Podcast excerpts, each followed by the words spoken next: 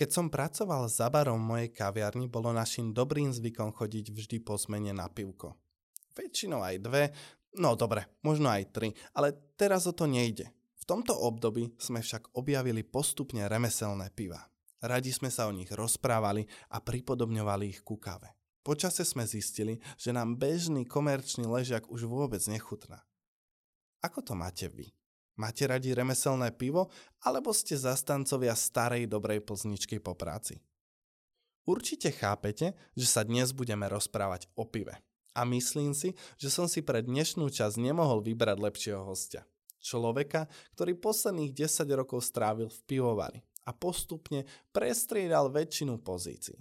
Markeťák, obchodný zástupca, ale hlavne riaditeľ experimentálneho plzenského pivovaru Proud Michal Škoda. S Michalom sa budem rozprávať o pive a jednotlivých štýloch varenia. Rozoberieme si nadrobne celý nápad so založením pivovaru Proud a taktiež prehodíme zo pár slov o materskej spoločnosti Plzenský prázdroj. S Michalom sme sa naozaj mali o čom rozprávať, takže tento podcast naozaj nebude ten z tých kratších. Moje meno je Mário Adamčík a toto je 39. časť kávojeho podcastu Rose Different. V tejto časti nechcem ďakovať žiadnemu nášmu partnerovi. Nie, že by sme ich nemali radi, ale túto časť by som chcel venovať nášmu novému tlačenému magazínu s prízvučným názvom Rose Different, ktorý vyjde už 1. oktobra 2022. Veľmi sa tešíme, teda celý náš tým, pretože je to pre nás jeden veľký milník a dúfame, že si magazín oblúbite aj vy. Môžete ho nájsť v každej dobrej kaviarni. A pokedy ste majiteľom kaviarne a chceli by ste tento magazín mať aj vy, tak nám napíšte, aby sme vám ho mohli doručiť medzi prvými. Veľmi sa tešíme. Ahojte.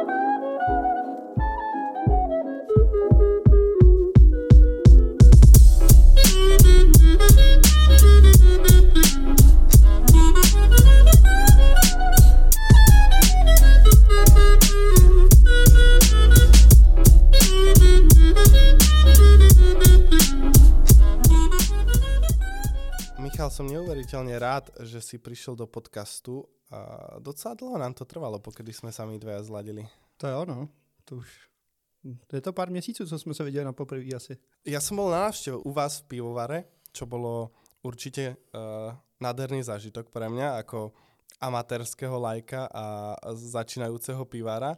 Aj keď budeme sa dneska rozprávať na inú tému, tak ja vždy dávam nejakú základnú otázku mojim hosťom. Akú kávu si si poslednou období najviac vychutnal? Ty, teď budu muset trošku přemýšlet. Tak teď jsem měl jednu dole, která byla výborná, ale předtím jsem měl asi naposled u Miners. Na Churchilláku, tam jsem si dával nějaký flat white. OK, OK. Miners spolupracujete, alebo iba tak si byl na kávu? Ne, byli jsme tam na schůzce právě s klukama, protože uh, děláme, spolu, děláme spolu edici piva, do kterého přidáváme jejich kafe a zároveň teda naše pivo máme na některých jejich kavárnách, takže spolu máme uh, už nějakou spolupráci a právě jsme měli schůzku, jak to posunout dál zase. OK, OK, tak uh, to se ještě tě budem určitě pýtať. Um, kdy jsi se Michal rozhodl pracovat s pivom? No, já jsem se tak nějak vědomně vlastně asi nerozhodnul, ono to tak nějak samo vyplynulo, protože vlastně u nás doma tak vždycky pivo a Plzeň tak bylo jako taková modla, pivo se říkalo, kudy teče, tudy léčí a podobně. Takže jako k pivu, jako rodina, tak jsme měli vždycky kladný vztah, ale vlastně nikdy mě jako ne, nenapadlo, že bych jako šel pracovat do piva. A vlastně to vzniklo, vzniklo na VŠE, kde jsem teda chodil na, na uh, studoval mezinárodní obchod a marketing. A vlastně úplně náhodou jsem si byl na nějakém veletrhu příležitostí, takový ty kariérní uh, veletrhy, tak jsem si byl zahrát fotbálek, protože tam měl prazdroj na stánku Uh, tak jsme si byli s klukama zahrát, no a měl, byla tam taková uh, velmi urputná ičáristka, která mi teda vnutila nějaký letáček na stáž a, a, a pak už jsem tak, tak nějak říkal, tak proč ne, vlastně jako stejně na, na léto jako potřebuju nějakou práci. Takže jsem nakonec se, se toho nějak jako ujal, no a skončil jsem v Prazdroji a vlastně jsem tam teď už nikdy neodešel. Počkej, takže to bola tvoja prvá práca, taká Mhm. akože vážna práca, nie brigáda a odvtedy si ju nezmenil. No, v zásadě ono. A koľko je to rokov už? Teď to bylo 10 let. Wow, OK, eh, si prvý človek, o ktorom viem, že si našiel na trhu práce prácu. takže to naozaj funguje. Jo, jako já to vždycky říkám a oni mě takhle i rádi pak jako používají jako příklad, protože prostě to je přesně to, co, co jako fungovat může, no. Ale říkám, nebyl to žádný cíl, já jsem tam nechodil od stánku ke stánku hledat si nejlepší práci, ale ale spíš uh, jsem tam byl za nějakou jako pohodou a vlastně jsem si říkal, tak když tady mají fotbálek na stánku jako na veletrhu, tak uh, to v té firmě vlastně asi taky bude docela dobrý jako prostředí. Fotbalek, pivo, to taktiež ide k sebe docela. Jo, jo. A na jaké pozici si začínal? No, to bylo, tak, to bylo vlastně docela vtipný, protože já jsem v té době studoval marketing a Prazdroj samozřejmě vypisoval i nějaký marketingový stáže, ale já jsem v té době neměl žádný vlastně pracovní zkušenosti v tomhle oboru. A na ty, na ty marketingové stáže tak byl jako přetlak takových těch jako nabušených lidí, kteří prostě už za sebou mají tamhle nějakou brigádu, tamhle nějakou marketingovou soutěž a podobně. Takže jsem jako cítil, že tam se úplně jako přesto nedostanu. Tak jsem šel nakonec do, do oddělení firmní komunikace, která vlastně, pod kterou spadá tiskový mluvčí, nějaká interní komunikace a takovýhle spíš jako korporátní, uh, korporátní věci protože tam jsem měl nějaký aspoň zkušenosti z nějakých brigád, kdy jsem se staral o nějaký B2B zákazníky, pomáhal jsem organizovat nějaký uh, školení, konference a takovéhle věci. Takže tam jsem se cítil trošku jako silnější, no a nakonec to klaplo, vzali mě tam. a, a vlastně pak už ta cesta tak nějak vedla sama, no. Takže ty si zo začiatku nepracoval ani priamo s produktom. Skôr Ne. si bol v manažmente, ak to môžem tak povedať. No spíš, spíš taková jako, ona ta stáž byla udělaná tak, že tam vlastně byly takový dva klíčové projekty. Uh, jeden z nich byl nějaká digitalizace vlastně té korporátní komunikace, takže já třeba do dneška jako se vždycky směju, že jsem jako student, student vlastně na stáži, tak jsem zakládal všechny YouTube, LinkedIny, a, a tyhle ty věci vlastně plzeňského prazdroje, protože v té době to neexistovalo před těma deseti lety. Takže jsem to zakládal z nějakého svého účtu a pak jsem to postupně převáděl jako na nějaký firmní accounty. A, a druhá část byla nějaká jako interní komunikace, nějaká jako restrukturalizace interního portálu, aby ty lidi v té firmě jako vlastně uh, se dostali k těm informacím, které potřebují, protože tahle část byla jako vlastně v té době hodně jako zanedbaná v té firmě, ale Nejaký už tady... intranet. Jo, jo, přesně sieť, tak, no. OK. Uh, naši posluchači to vedia už e, z úvodu, ale ty stále momentálne pracuješ teda v plzenskom prazdroji, v Plzni a si riaditeľ experimentálneho mini pivovaru alebo pivovaru. No, my zatím jsme jako velikostí mini pivovar, protože zatím eh, ta naše kapacita je do 10 000 hektolitrů, ale doufáme, že se někdy i rozrostem, takže říkáme spíš experimentální pivovar s tím, že doufáme, že, že vlastně ještě trošku vyrostem. A teda hovoríme o pivovare Prout, aby sme boli konkrétni. A Michal, a predsa len Plzeň, e, remeselný pivovar Prout, teda experimentálny, ktorý pracuje s remeselnými pivami. Kedy si privoňal k remeselnému pivu? To bylo vlastně ještě předtím, než jsem nastoupil do Prazdroje, protože vlastně v době, kdy jsem se teda hlásil na tu už zmiňovanou stáž, tak už jsem eh, v té době vlastně měl jistý, že pojedu na Erasmus do Dánska.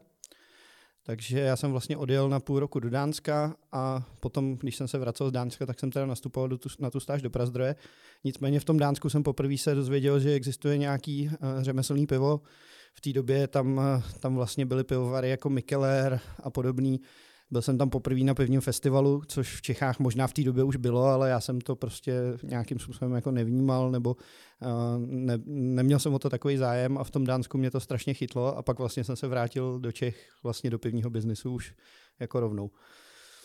Takže tvoj prvý vstup k remeselnému pivu bol v Dánsku a pamätáš si aj ty také tie, aj filtrovaná káva mala také tie začiatky, taký ten boom a určite aj remeselné pivo a myslím si, že to bolo podobné obdobie. Pamätáš si tie začiatky v České republike?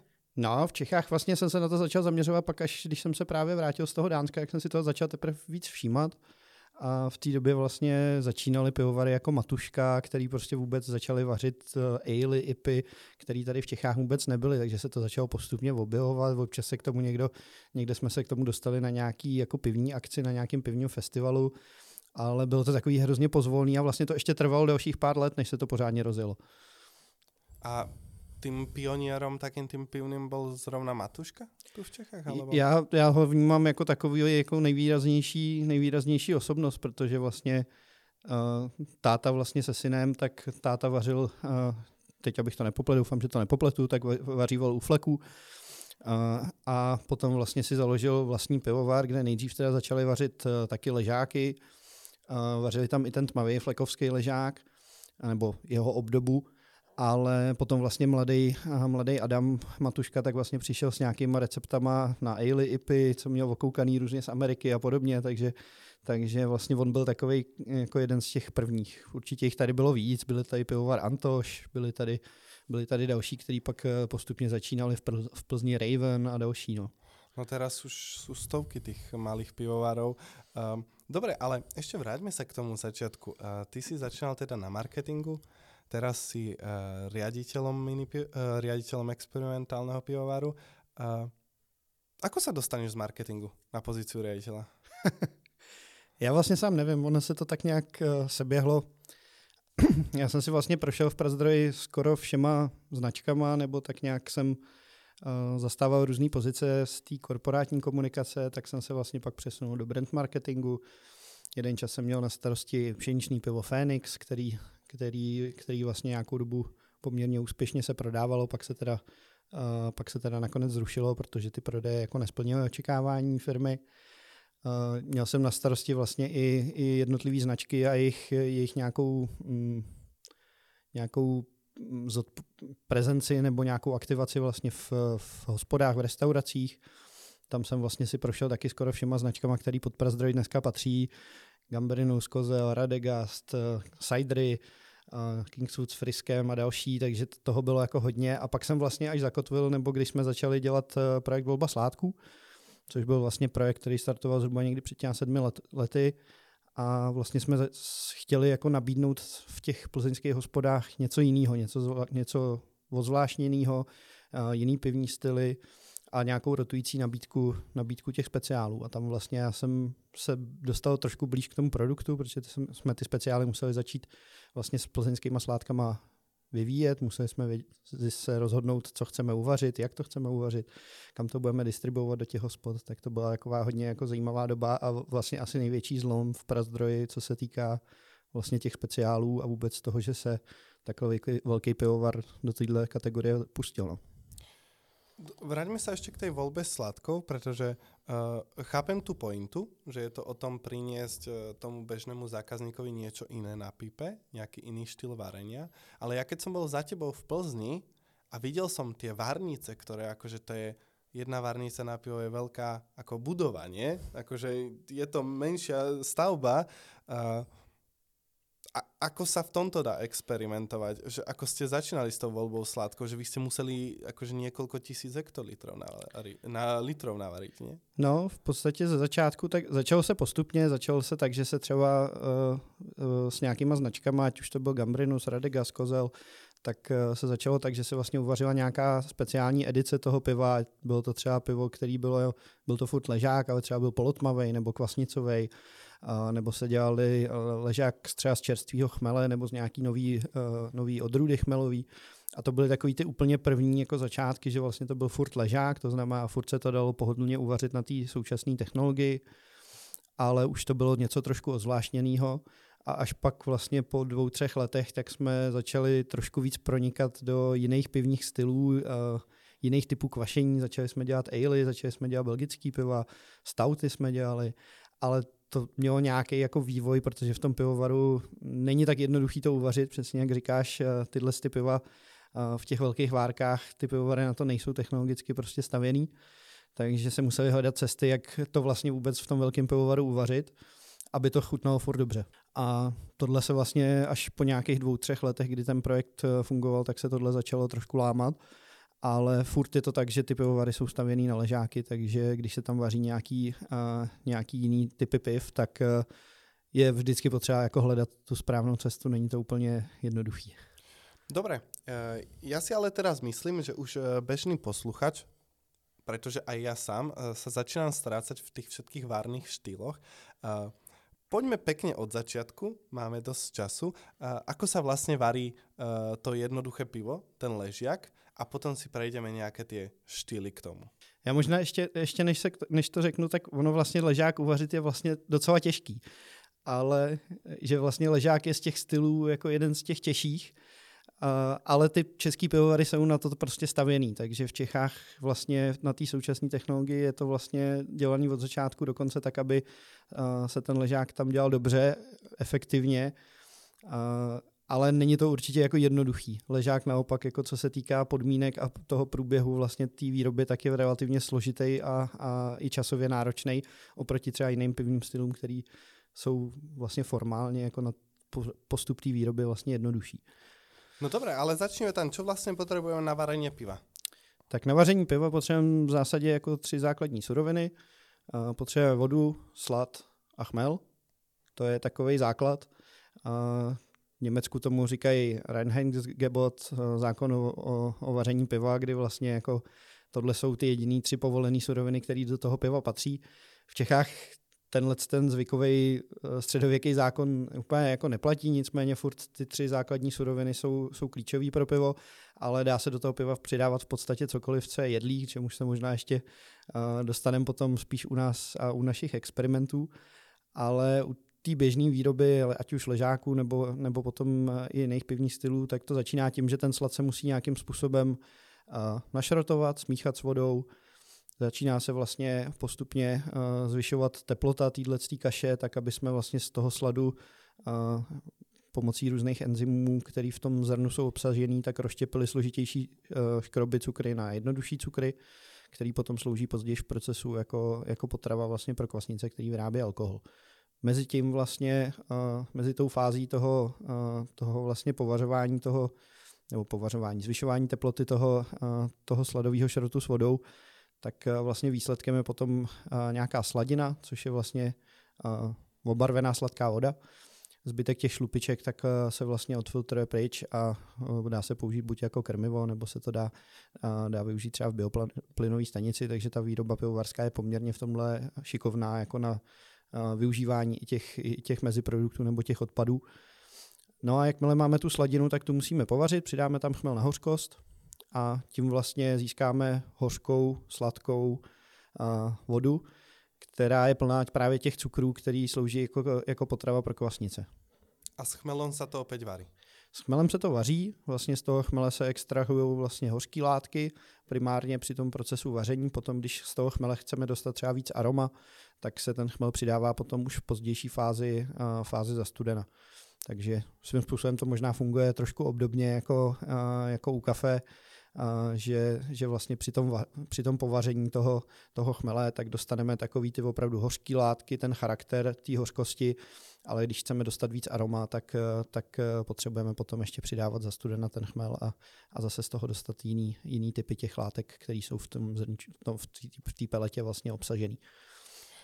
Já si myslím, že s chmelom a so sladom je to velmi podobné jako Eh, v káve, že veľmi záleží aj o to, aký chmel použiješ alebo uh, odkade ho dovážaš. Ale zaujíma ma, uh, či záleží u vás na vode. Že keď sa to reálne varí, či použitá voda dokáže nějak radikálně změnit u vás chuť piva? Záleží na tom velmi. Vlastně v Čechách typick, je typická poměrně měkká voda, Nicméně ne úplně všude, ale třeba v Plzni zrovna konkrétně, tak tam je typická měkká voda, která je právě vhodná jako pro výrobu ležáků a proto i ten plzeňský ležák si získal takovou oblibu vlastně po celém světě. ale jsou zase třeba pivní styly, jako jsou ale ipy, který mají historický původy třeba v Anglii, kde ta voda je naopak tvrdší a ty piva se vyznačují i tím, že jsou třeba jinak chmelený protože třeba ta tvrdost té vody tak potom reaguje s charakterem hořkosti vlastně z toho chmele a podobně. Takže uh, ten profil té vody je, je jako velká součást té celé alchymie. Uh, my třeba u nás v pivovaru tak, uh, tak na ležák tu vodu nějakým způsobem dál, uh, dál vlastně už neupravujeme, ale třeba pro některé ale nebo ipy, tak tam přidáváme různé soli, minerály a tak dále, aby jsme jako změnili ten profil té vody a vlastně i charakter toho celého dojmu toho výsledného piva. Odkiaľ kupujete chmel a slad? Slady kupujeme, částečně si vyrábíme vlastně sami v Prazdroji, protože máme v Prazdroji vlastní sladovnu, takže slad plzeňského typu, který je eh, základní slad pro výrobu ležáku, tak ten, eh, ten si vlastně děláme sami v Plzni.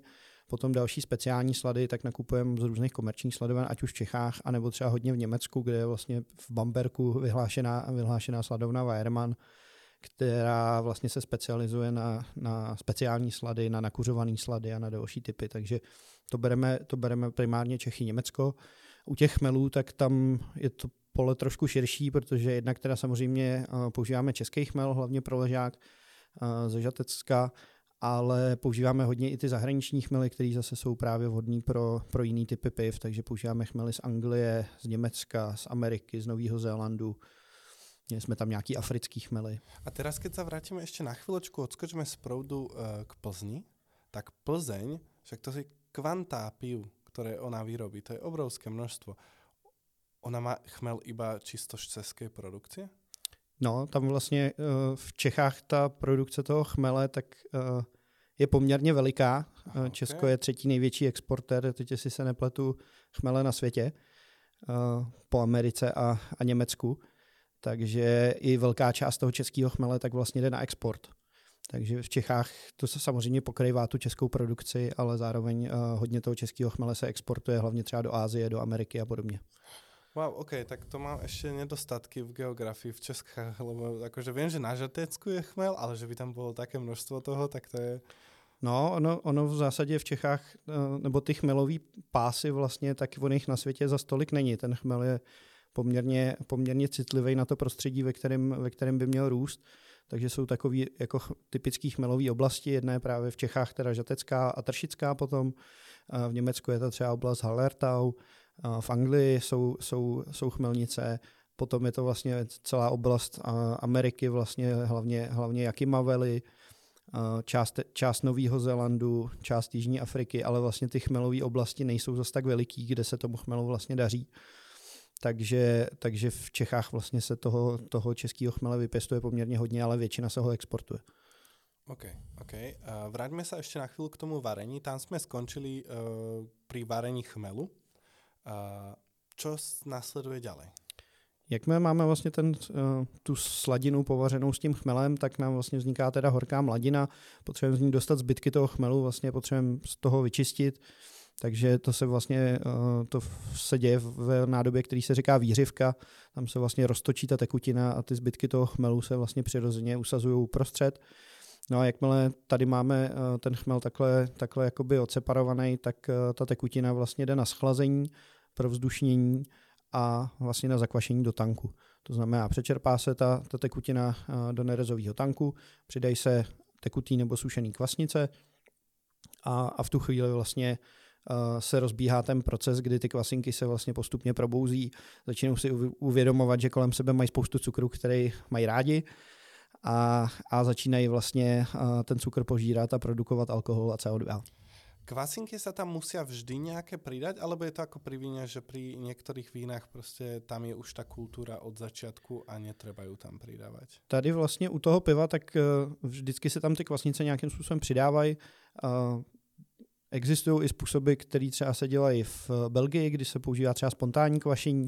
To znamená, že třeba typicky se to dělá eh, v době, kdy, kdy je, roste nějaký ovoce a třeba v tom pivovaru se jako jednoduše nechají třeba otevřený okna a, a z, toho, z toho venkovního prostředí prostě vždycky nějaký kvasnice a jiný mikroorganismy vlastně do té do tekutiny vlastně se usednou a začnou, začnou rozjedou ten proces vlastně spontánně.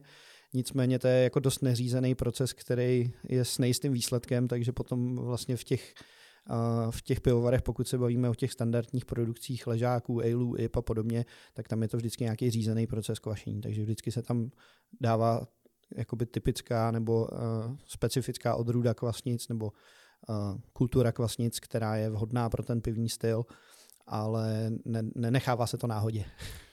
Dobre, čiže uh, uh, slad a voda, uvaríme sladinu, odfiltrujeme e, zvyšky, e, pridáme chmel, uvaríme mladinu, uh-huh. opäť o, e, vo výrivke odfiltrujeme zvyšky a potom ide do tanku. Uh-huh. E, dajú sa kvasnice Jasně. a začne kvasiť. E, koľko trvá tento celý proces? Ten proces toho samotného vaření, tak vlastně od toho šrotování toho sladu až po schlazení vlastně té mladiny a zakvašení do tanku, tak je zhruba zhruba jeden den. dejme tomu 8-9 hodin podle typu piva, stupňovitosti a tak dále, to může být, eh, to může být plus minus pár hodin. Nicméně je to jeden den, kdy, kdy vlastně člověk to pivo vaří, ale potom vlastně nastává teprve ta fáze kvašení, která je daleko delší.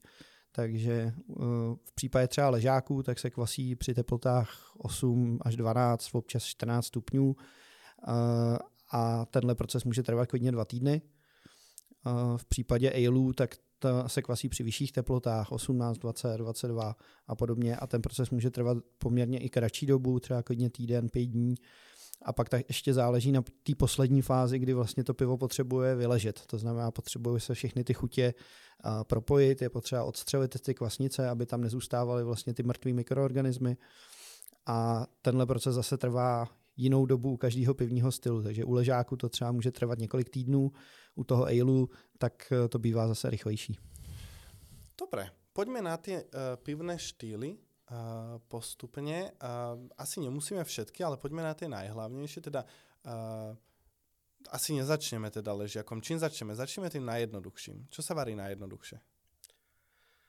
No, nejjednodušší je asi, asi uvařit nějaký obyčejný, obyčejný ale. Uh, I to je často jako vlastně ten první styl, který třeba si vaří lidi doma, jako domovarníci, kteří si to vaří jako hobby tak, eh, tak většinou, většinou si myslím, že začínají alem, nebo minimálně je to pro ně jednodušší, protože kvasí vlastně při pojkovové teplotě, takže nepotřebují žádnou řízenou teplotu kvašení. Všechny ty suroviny jsou poměrně jako běžně dostupné. A druhá věc je, že u těch aleů nebo IP tak eh, se dává poměrně vysoké množství chmele a ten chmel vlastně dokáže i často jako trošku přebít některé neduhy, který to pivo může mít. Takže u toho, u toho Ailu vlastně tak, eh, tak ten proces funguje vlastně stejně jako u toho ležáku.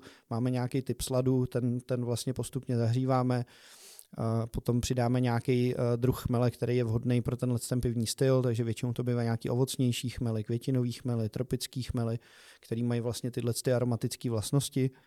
Často to bývají chmely z Anglie, z Ameriky, z Nového Zélandu. Najvýraznější ten rozdíl potom chuťový, že to pivo je ovocnější oproti ležiaku například. Jo, v zásadě jo.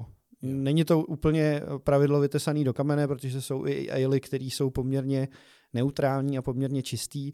A stejně tak dneska už existují ležáky, které jsou poměrně výrazně voňavý, protože dneska se s tím jako hodně experimentuje a třeba se používají ty americké chmely do českých ležáků, nebo naopak zase český chmely do, do, do aleů a podobně, takže dneska je to takovej, uh, taková jako trošku divočina v tom, že ty sládci vlastně mají spoustu možností experimentovat a ty styly vlastně trošku kříží mezi sebou občas, aby zjistili, co z toho jako může být zajímavého.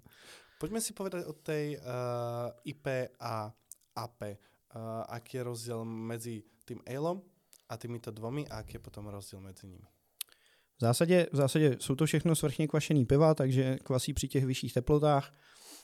Při těch vyšších teplotách tak obecně ty kvasnice i produkují právě trošku nějaký estery nebo ovocnější tóny sami o sobě a plus se to potom kombinuje právě s tím chmelením. Ale většinou třeba oproti IPAM tak bývají slabší, bývají méně hořký a můžou být méně chmelený, zastudená, to znamená, to znamená méně vonavý, obecně takový neutrálnější, třeba typický anglický ale, tak se dá přirovnat prostě k českému ležáku, akorát svrchně kvašený pivo. Takže ten rozdíl je tam hlavně v té teplotě toho kvašení a použitých surovinách, ale ten chuťový dojem může být hodně neutrální, je to lehký pivo prostě na žízeň. Potom u, u těch eh, třeba amerických app nebo, nebo potom úplně u, u, u IP, tak tam už zase to chmelení a ta hořkost bývá výrazně vyšší, kolikrát dvojnásobná než třeba u, typ, u typického českého ležáku a i to aroma, tak, tak je cílem vlastně tam dostat daleko větší chmelový aroma, který, který prostě toho člověka úplně nabombí. Dobré, a, a podle čeho e, sa stupňovitost udává? Podle z, zvyškového cukru? Alebo Stup, Stupňovitost je vlastně e, jakoby procentuální extrakt vlastně v neskvašený mladině. To znamená, předtím, než to začne kvasit, tak změřím, kolik je tam vlastně cukru nebo toho extraktu. Takže když se bavíme o tom, že to je třeba jedenáctka, tak je tam vlastně 11% eh, extraktu v té celé tekutině.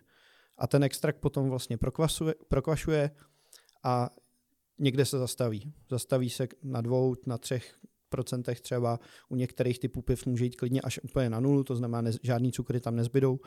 To jsou potom hodně suchý piva, a, takže a, a z toho se potom vlastně vypočítává alkohol. To znamená rozdíl mezi těma dvěma, a, a, mezi těma dvěma a, veličinama nebo mezi těma dvěma a, stupňovitostma, mezi tou původní a tou finální.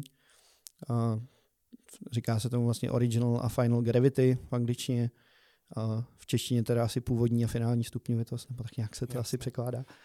OK, ty si mi teraz povedal, že v podstate uh, uvariť ležiak je zložitejšie ako uvariť nejaký iný pivný štýl. Uh, prečo česká kultúra je teda zaťažená na tie ležiaky? Keď máme tu kultúry, ktoré boli v podstate aj na, na jednoduchšie pivné štýly zaťažené, že čo nás formovalo do tohto? No, vlastně v Čechách, stejně jako všude v okolních zemích, tak se dlouhou, dlouhou dobu vlastně hodně vařili svrchně kvašený piva.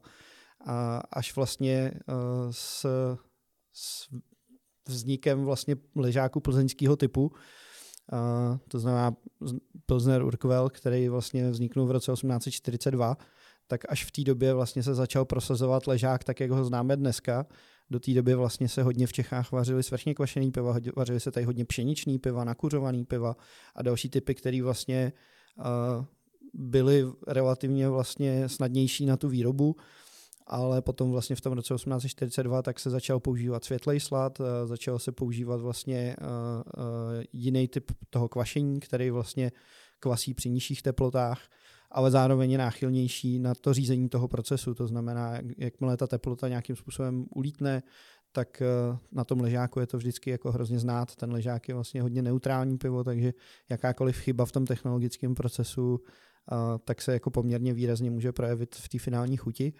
Ale vlastně až od toho roku 1842 tak se postupně díky té pitelnosti, kterou ten český ležák má, tak se vlastně vypracoval v to, že ležák plzeňského typu je dneska nej, častěji vařený pivní styl na světě. Je to zhruba nějakých 70 skoro procent produkce vlastně celosvětový piva, tak dělají ležáky českého typu, přestože nemusí být nutně vařený v Čechách. OK, tak to už chápem to prvenstvo, proč jste v Čechách tak hrdý na Plze. je to tak, no. Ja sa ospravedlňujem posluchačom, že my nemôžeme si úplne prejsť všetky tie štýly, pretože ty začal potom o pšeničnom e, pive ešte hovoriť, čiže mo- o tomto by sme sa mohli hodiny, ale my určite nájdeme spôsob, ako, uh, ako ešte do budúcna nájdeme nejakú spoluprácu, aby sme mohli edukovať aj v takýchto, uh, v takýchto témach. Poďme ďalej v rozhovore. Uh, mám tu takú pikošku, pretože moji kamaráti sa medzi sebou hádajú, že ako je najlepšie uschovávať pivo Jasné, že teraz neriešime pasterizáciu, skôr riešime uh, tú polemiku medzi uh, sklom a plechovkami a kegmi a potom následne sudmi. Uh, myslím si, že ty si človek, ktorého sa môžem opýtať. Prosím ťa, kvalitatívne. Ako je to poradě? Ono to strašně záleží.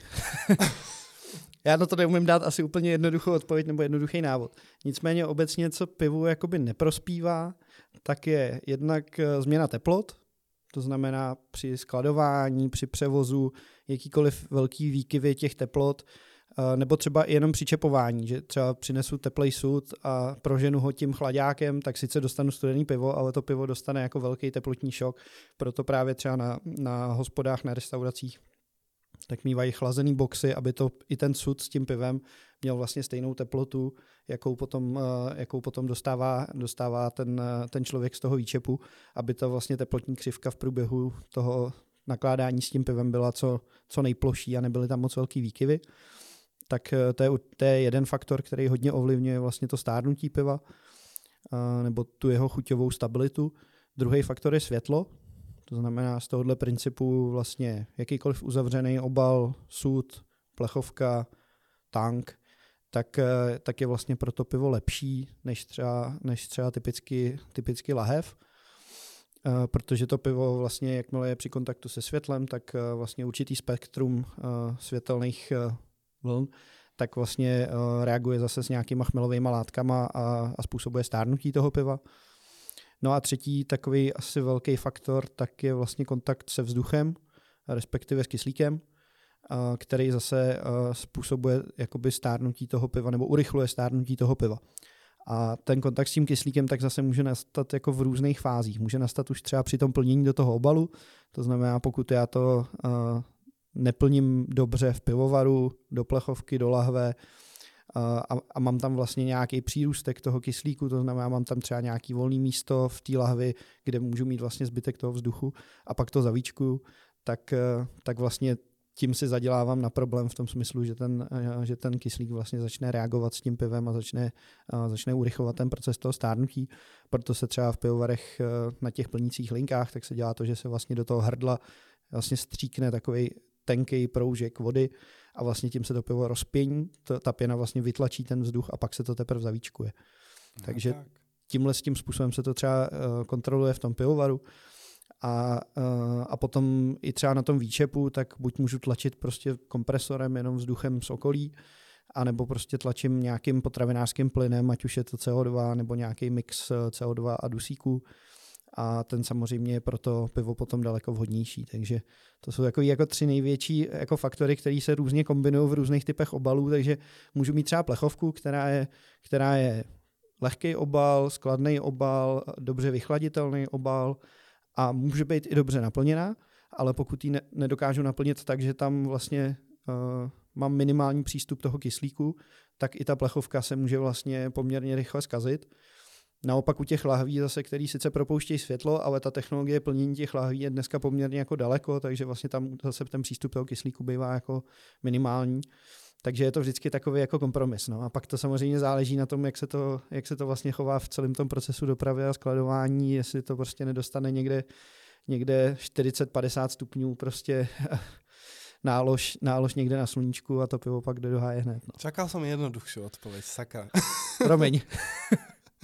Uh, tak uh, myslím si, že polemiku jsme týmto neuzatvorili, budeme stále polemizovat nad tím, aspoň se máme o čem rozprávat. Já myslím, že to je součást pak těch diskuzí. Jako já, jako když bych měl někomu něco doporučit, jak je to vždycky tankový pivo, protože to je nejrychlejší z pivovarů, to znamená, je to prostě pivo, který se v pivovaru naplní do nějakých, eh, ať už mobilních tanků nebo cisteren, bez přístupu vzduchu, bez přístupu vlastně uh, světla a takhle se odveze do té hospody tam se vlastně jenom přečerpá do jiného tanku a rovnou se z toho čepuje, je, všechno je to v chlazeném, takže tam je vlastně ten proces nejlíp podchycený a je tam nejmenší riziko toho, že... Ale to, to budeš... nemůžeš ani hovoriť, protože my jsme zo segmentu uh, toho menšího gastra, kaviárně, uh, bystra, zober si, nikdo si nedá tank kvůli tomu, že v dnešnej době je už súčasťou aj každej dobrej kaviárne nějaký typ remeselného piva v tretinkách, uh, tak to úplně tým tankovým způsobem se nedá.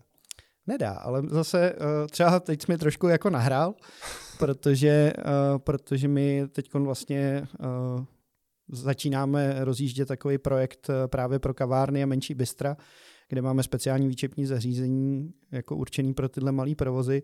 Je to v podstatě taková malá lednička velikosti kávovaru a do ní se dá vlastně desetilitrový soudek, který vlastně uvnitř má vak, to znamená funguje na stejném principu jako tankový pivo takže vlastně to pivo, který je v tom vaku umístěný, tak nepřichází do, do kontaktu se vzduchem, nepřichází do kontaktu se světlem a, a vlastně je to takový jako zmenšený uh, zmenšený tank, i když ne úplně tank v pravém slova smyslu, nebo ne úplně tankový pivo v pravém slova smyslu, ale vlastně je to velmi jako uh, šikovný obal, který, uh, který nám zajišťuje poměrně vysokou kvalitu toho piva, přestože to je vlastně malý zařízení, který si můžeš umístit i do kavárny. No, já čo vím, tak uh, veľa kavární, které aj uvažují na tým, či remeselné pivo nasadiť, alebo nenasadiť remeselné pivo, mají přesně tento problém, že uh, nevedia, odkedy je ta produkcia taká, že sa oplatí mať sud a prestanú kupovať flašky. Pretože reálne, keď narazíš sud, ho dočapuješ asi druhý den. A už to je konec tej životnosti toho sudu. No, tady u tohohle, z toho, u, u tohohle uh, zařízení, tak vlastně tím že, to, tím, že to je jako v těch optimálních podmínkách, tak, uh, tak vlastně ten desetilitrový soudek, uh, my vlastně říkáme, že je potřeba vyčepovat do nějakých tří, čtyř, maximálně pěti dní, ale není to tak, že by byl uh, druhý den zkažený, takže to pivo v tom poměrně vydrží.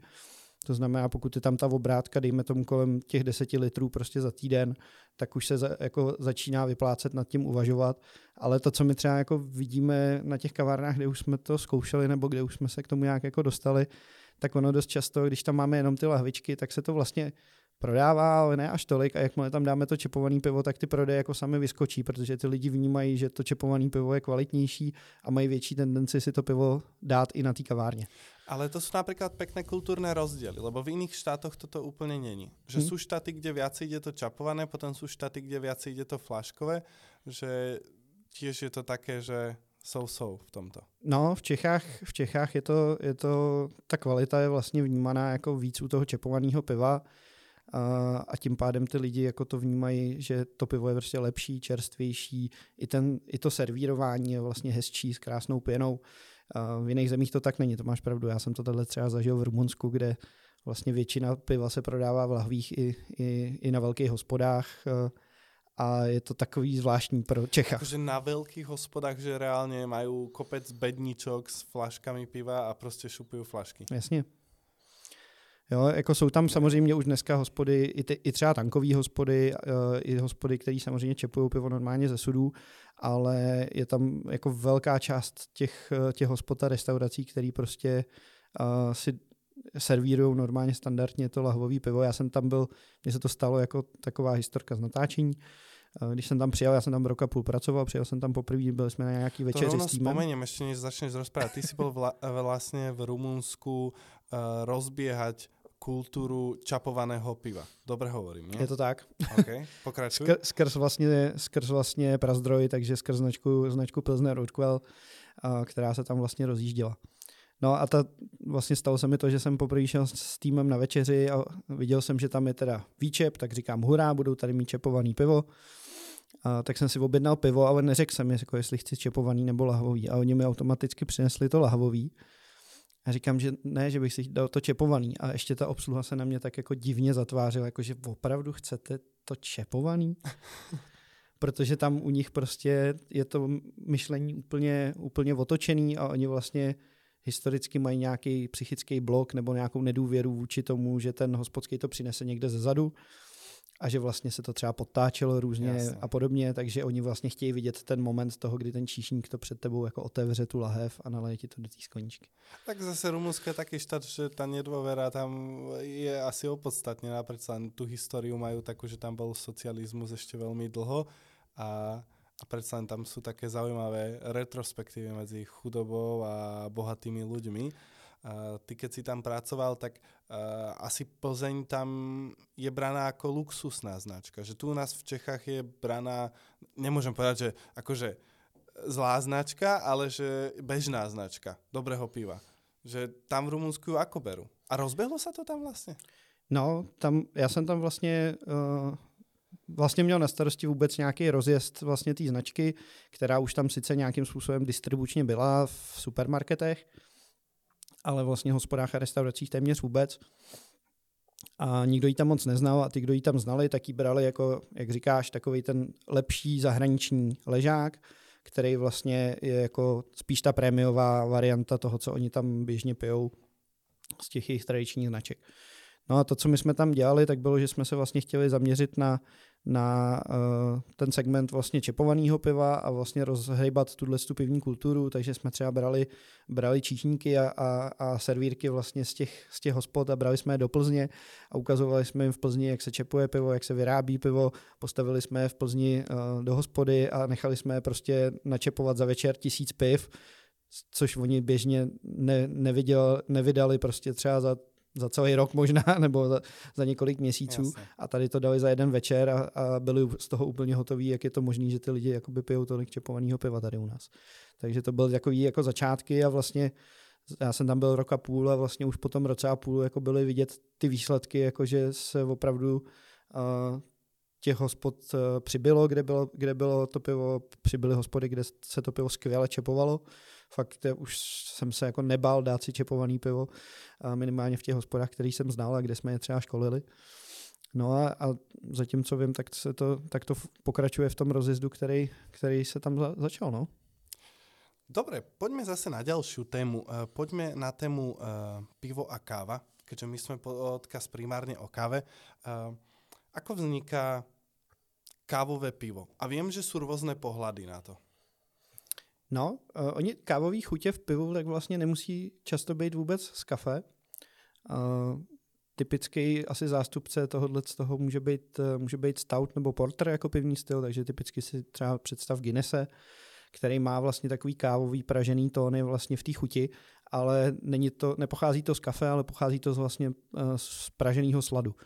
To znamená ten slad, který může mít formu od světlého přes nějaký karamelový, napůl upražený až po úplně jako skoro spálený, tak ten slad potom může předávat i tyhle ty chuťové charakteristiky, které jsou podobné vlastně, uh, podobný, nebo dají se, dají se senzoricky jako definovat jako, jako kávová chuť nebo nějaká jako pražená hořká čokoláda a podobně. Uh, nicméně samozřejmě kafe se dá do toho piva i přidávat v různých formách. Uh, my hodně jsme si s tím jako docela, docela hráli, že zkoušíme v jaký fázi toho toho procesu to kafe nejlíp přidávat a hodně to záleží i potom na tom, na tom konkrétním kafi. Eh, dělali jsme vlastně už nějaký dvě, dvě spolupráce. Typicky lidi si jako hodně spojují kávovou chuť s tmavým pivem nebo s polotmavým pivem. Nás naopak jako baví ty lidi trošku jako vystřelit z té krabičky, jakože vlastně to, že, dá, to světle. že to dáváme do světlého piva. No. Takže my jsme vlastně dělali dvě, uh, zatím dvě kávové piva a, a obě byly světlý a vlastně jsme tím jako chtěli ukázat, že to vlastně to kafe nemusí nutně v tom pivu být spojený právě jenom s tím tmavým a s tou pražeností, ale že to kafe může se v tom podevovat krásně třeba ovocně uh, a může vlastně hrát jako uh, roli vedle sebe třeba i s chmelem a vlastně se doplňovat vzájemně. A kdy tam tu kávu přidáváte počas toho varenia? Představím, že kávu není úplně dobré prevárať, že asi celý ten proces varenia tam není, či?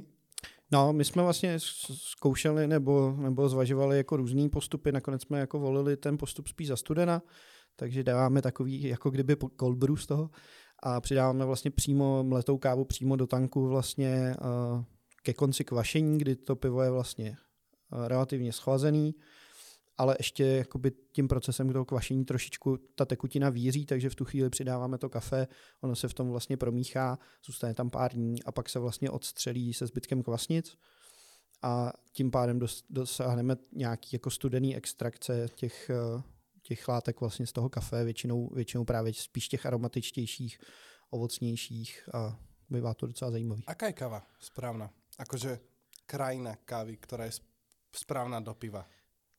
Hovoríš, že ovocné chutě. No, my jsme zkoušeli, jako vždycky, když jsme dělali s někým spolupráci, uh, asi můžu jmenovat. Jasné, můžeš. Tak my jsme dělali vlastně první spolupráci s pražírnou Dos Mundos, protože jsme kamarádi, vlastně uh, Dos Mundos vlastně založila bývalá kolegyně z Prazdroje, takže, takže jsme to tam měli tak jako blízko. A, a tam jsme vlastně si vybírali asi ze čtyř různých druhů kávy z různých, z různých oblastí vlastně a a zkoušeli jsme, jak to v tom pivu vlastně hraje, protože s každým tím pivem to zase může fungovat trošku jinak, takže to nedá se úplně říct, že by nejlepší káva do piva byla z Brazílie nebo, nebo z Peru, ale je potřeba vždycky jako promyslet, jako co tím chci jako dosáhnout. Uh, ideálně si udělat nějaký výluch nebo nějaký extrakty, ochutnat to kafe v různých jakoby, formách toho kafe, ať už od espressa až po cold brew a, a vlastně jako si ochutnat, jakým způsobem se to kafe chová a představit si, jak by se mohlo propojit vlastně s tím pivním stylem, který proto zvažujeme. A vy si větě urobit aj nějaké menší experimenty? Umíme, ono třeba u toho kafe, tak se dá použít, jakože si děláme třeba různé uh, výluhy, um, třeba jenom do čajového pytlíčku, zavíčkujeme do lahve a vlastně v té lahvi to necháme v chladu několik dní, pytlíček vyndáme a vlastně dosáhneme jako podobného efektu jako potom v tom velkém tanku. Aha, okay. Takže na tohle, na tohle dokážeme třeba uh, si testovat i dávkování, jak, jak moc uh, toho kafe tam máme dát a podobně. No dobré. Uh, a ako vznikají, lebo já jsem počul, že někteří dávají priamo espresso vyextrahované a už naliate počas toho varenia, že či ste aj niečo také skúšali?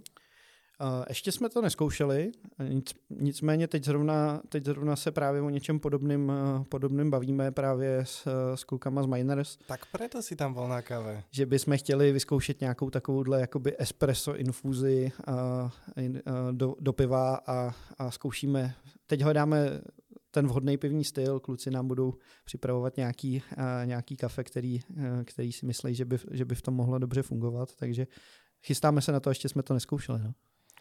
OK, tak na to sa teším. A ja rád kávové piva a v podstate všetky. A zabudol som na mnou najobľúbenejšiu kategóriu pív a to je sour. Vieme sa k ním ešte vrátiť? Určite. Pracujete so sourami? pracujeme, dělali jsme vlastně už několik, tři, čtyři, čtyři různý uh, druhy za, tu, za ty poslední dva roky.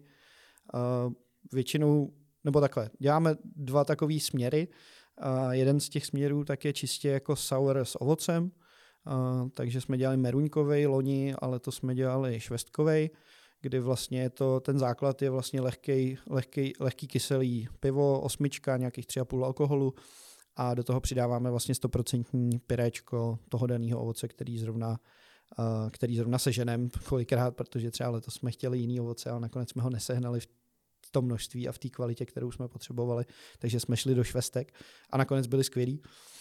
A, ale takže to je ta, ta jako ovocná cesta, kdy děláme většinou ty piva jako lehký na léto, aby to bylo osvěžující, jenom lehce kyselý a aby tam bylo jako dobře znát i to ovoce. A druhá cesta je, kde si hrajeme víc třeba s nějakýma ještě kombinací s bylinkama a s kořením, kdy jsme dělali vlastně gosečko, což je, což je německý pivní styl, který se vlastně vyznačuje kyselostí a zároveň slaností. A my jsme do něj ještě přidávali rozmarín a zelený, zelený liofilizovaný pepř od Pepperfieldu. Tak eh, to byla zase jako úplně jiná cesta, která je spíš k té k bylinkový, uh, exper, k bylinkovým a kořenitým experimentům.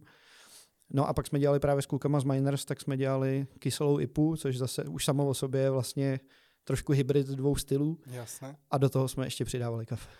No, ja si neviem pomôcť, ja som docela zaťažený na tie kyseláče, pretože všetci mi hovoria o to, že pivo by malo byť správne horké a ja som vždy taký, že ale preboha, to kyslé pivo je pre mňa také osviežujúce. Uh, dobre, uh, kde vznikol nápad založiť experimentálny pivovar Proud? No, to, vzniklo to vlastně v té volbě sládku, o který jsme se bavili, kdy, kdy vlastně my jsme začali vařit jiný pivní styly než jenom ležáky pro tenhle ten program vlastně, ale začali jsme si uvědomovat, že prostě v té technologii velkých pivovarů uh, není možný dělat úplně všechno, nebyli jsme schopni dělat úplně všechny pivní styly, používat všechny druhy kvasnic, používat některé typy postupů, bylo hrozně složitý dělat jako výrazný studijní chmelení třeba, takže jsme už jako přišli tenkrát někdy před těma pěti, šesti lety s myšlenkou toho, že by bylo fajn mít nějaký menší pivovar, kde by se dali tyhle várky, eh, tyhle várky dělat.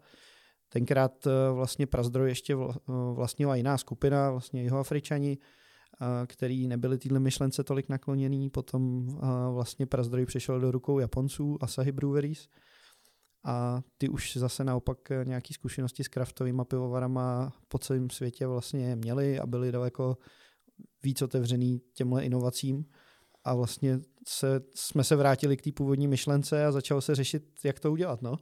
Protože vy jste taky pivný oxymoron, že vy jste v podstatě malý remeselný pivovár vo velkom pivnom korporáte. A to je pro mě docela zaujímavé spojení, že já se snažím představit tu situaci, ako ty uh, ideš prostě do kancelárie uh, šéfa a povieš mu, mám taký nápad, poďme urobiť remeselný pivovar.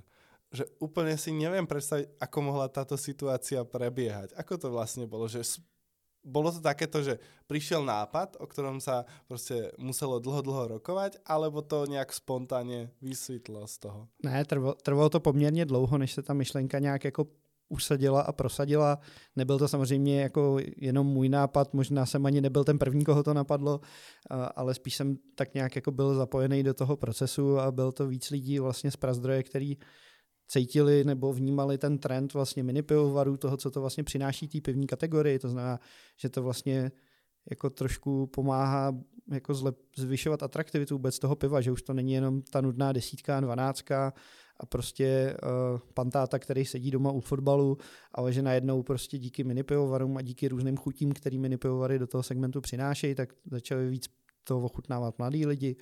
Takže vlastně jako ten smysl je v tom, že vlastně všichni chceme, aby ta pivní kategorie jako taková tak byla prostě furt sexy uh, i pro nové generace a, a speciály nebo uh, jiný pivní styly a mini pivovary tak tomu samozřejmě pomáhají a v určitou chvíli si to uvědomilo dost lidí z Prazdroje, aby za to začali kopat, za tu myšlenku.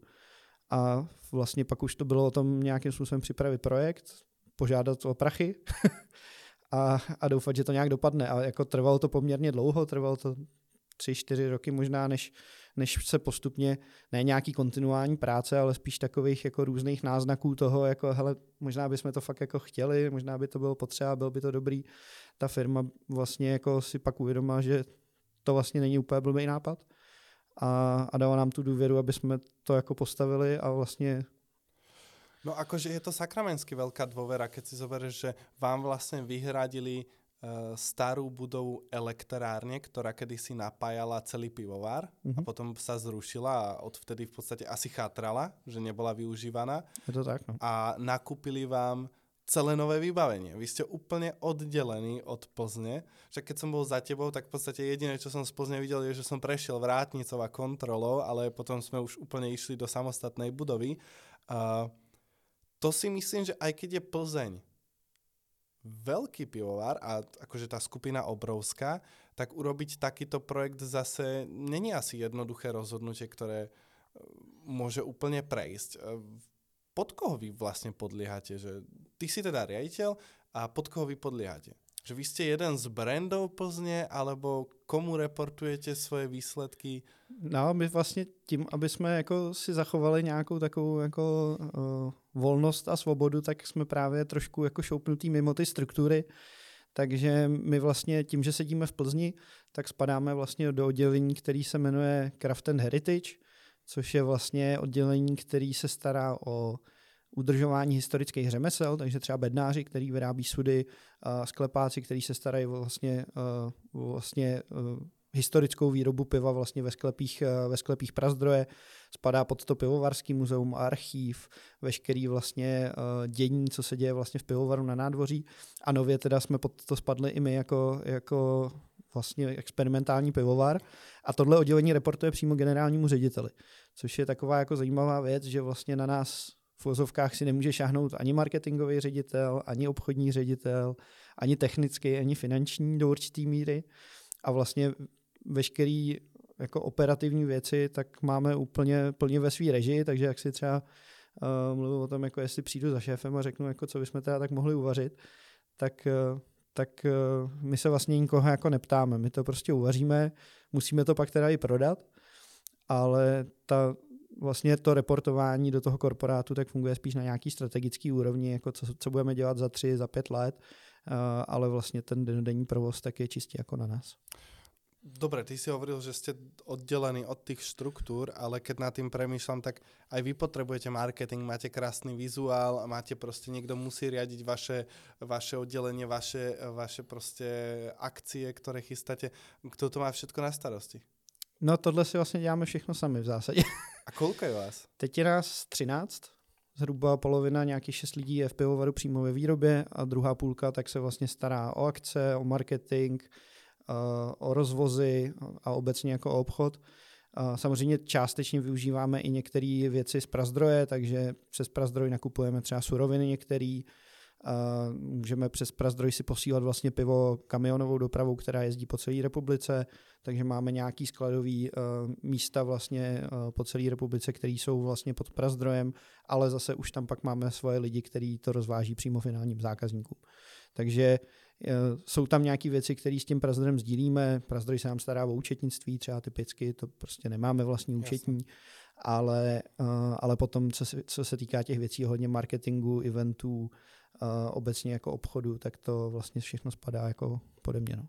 V podstatě mě zaujalo ještě to, že Uh, veľa firiem, ktoré sa rozširujú, potom pre každý svoj projekt založia úplne novú firmu, lenže pri Prázdroji mám pocit, že všetko ide cez jednu firmu a vy to máte oddelené iba účtovně. Dobre to hovorím, nie? V zásadě ano, my máme vlastně oddělený jakoby účetnictví, tak aby jsme byli schopni reportovat nějaký svůj finanční výsledek, ale jinak jsme vlastně jedno ičo vlastně Plzeňský Prázdroj AS. Jasné, jasné. Uh, boli na tejto vašej ceste uh, tak trošku rebelskej nejaké prekažky, že stretli ste sa aj s nejakým takým silnejším odporom, že to je hlúposť, robíme to stovky rokov takto a nebudeme meniť smer. Jo, tak takových věcí je spousta a, a furt vlastně probíhají.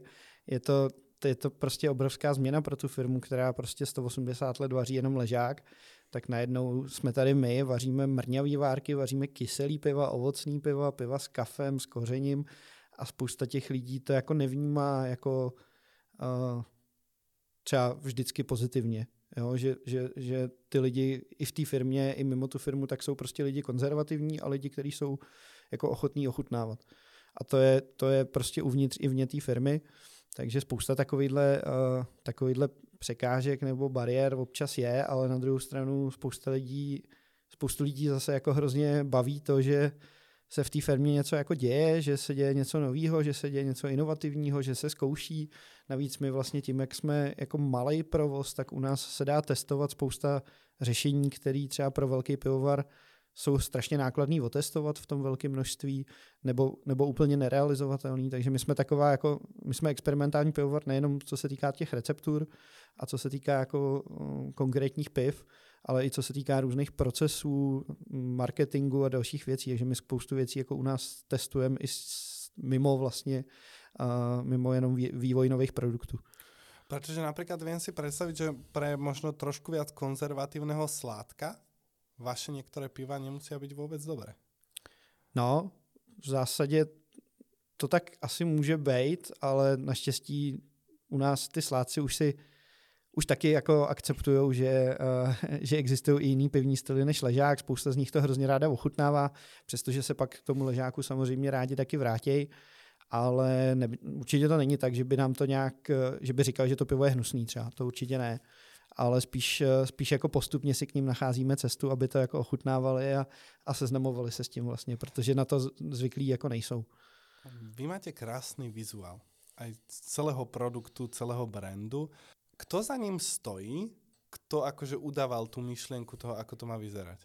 No ten proces vlastně byl takový, že my jsme uh, měli ten název Prout, který vlastně vzniknul z nějakého... In... A toto mi ještě povedz, že či je to či ten názov vznikol z elektrického proudu, protože ste sídlíte v elektrárni, alebo z proudu piva, který čapuješ? No, ono to vzniklo tak nějak z více do směrů, protože my jsme vlastně ten tým lidí, který na tom, na tom projektu dělal, když se to vlastně připravovalo vůbec ke schválení, tak eh, jsme měli různý nápady na to, jak by ten pivovar se mohl jmenovat. Věděli jsme, že to bude v Plzni, teda v té budově. Pověš mi nějaké názvy, které se zrušily? ty jo, měli jsme tam nějaký anglický názvy, měli jsme tam třeba jako Four Creeks, protože čtyři řeky vlastně v Plzni, ne. měli jsme tam nějaký Varna číslo čtyři, nebo něco v tom smyslu, že vlastně to je x tá Varna jako v tom plzeňském pivovaru. měli jsme tam na, nějaký názvy jako dílna a takovýhle Aha, jako... Okay pak jsme tam měli nějaký víc uh, směrem jako k té elektřině vyloženě jako alternátor, generátor a takovýhle jako, bylo toho fakt strašně moc.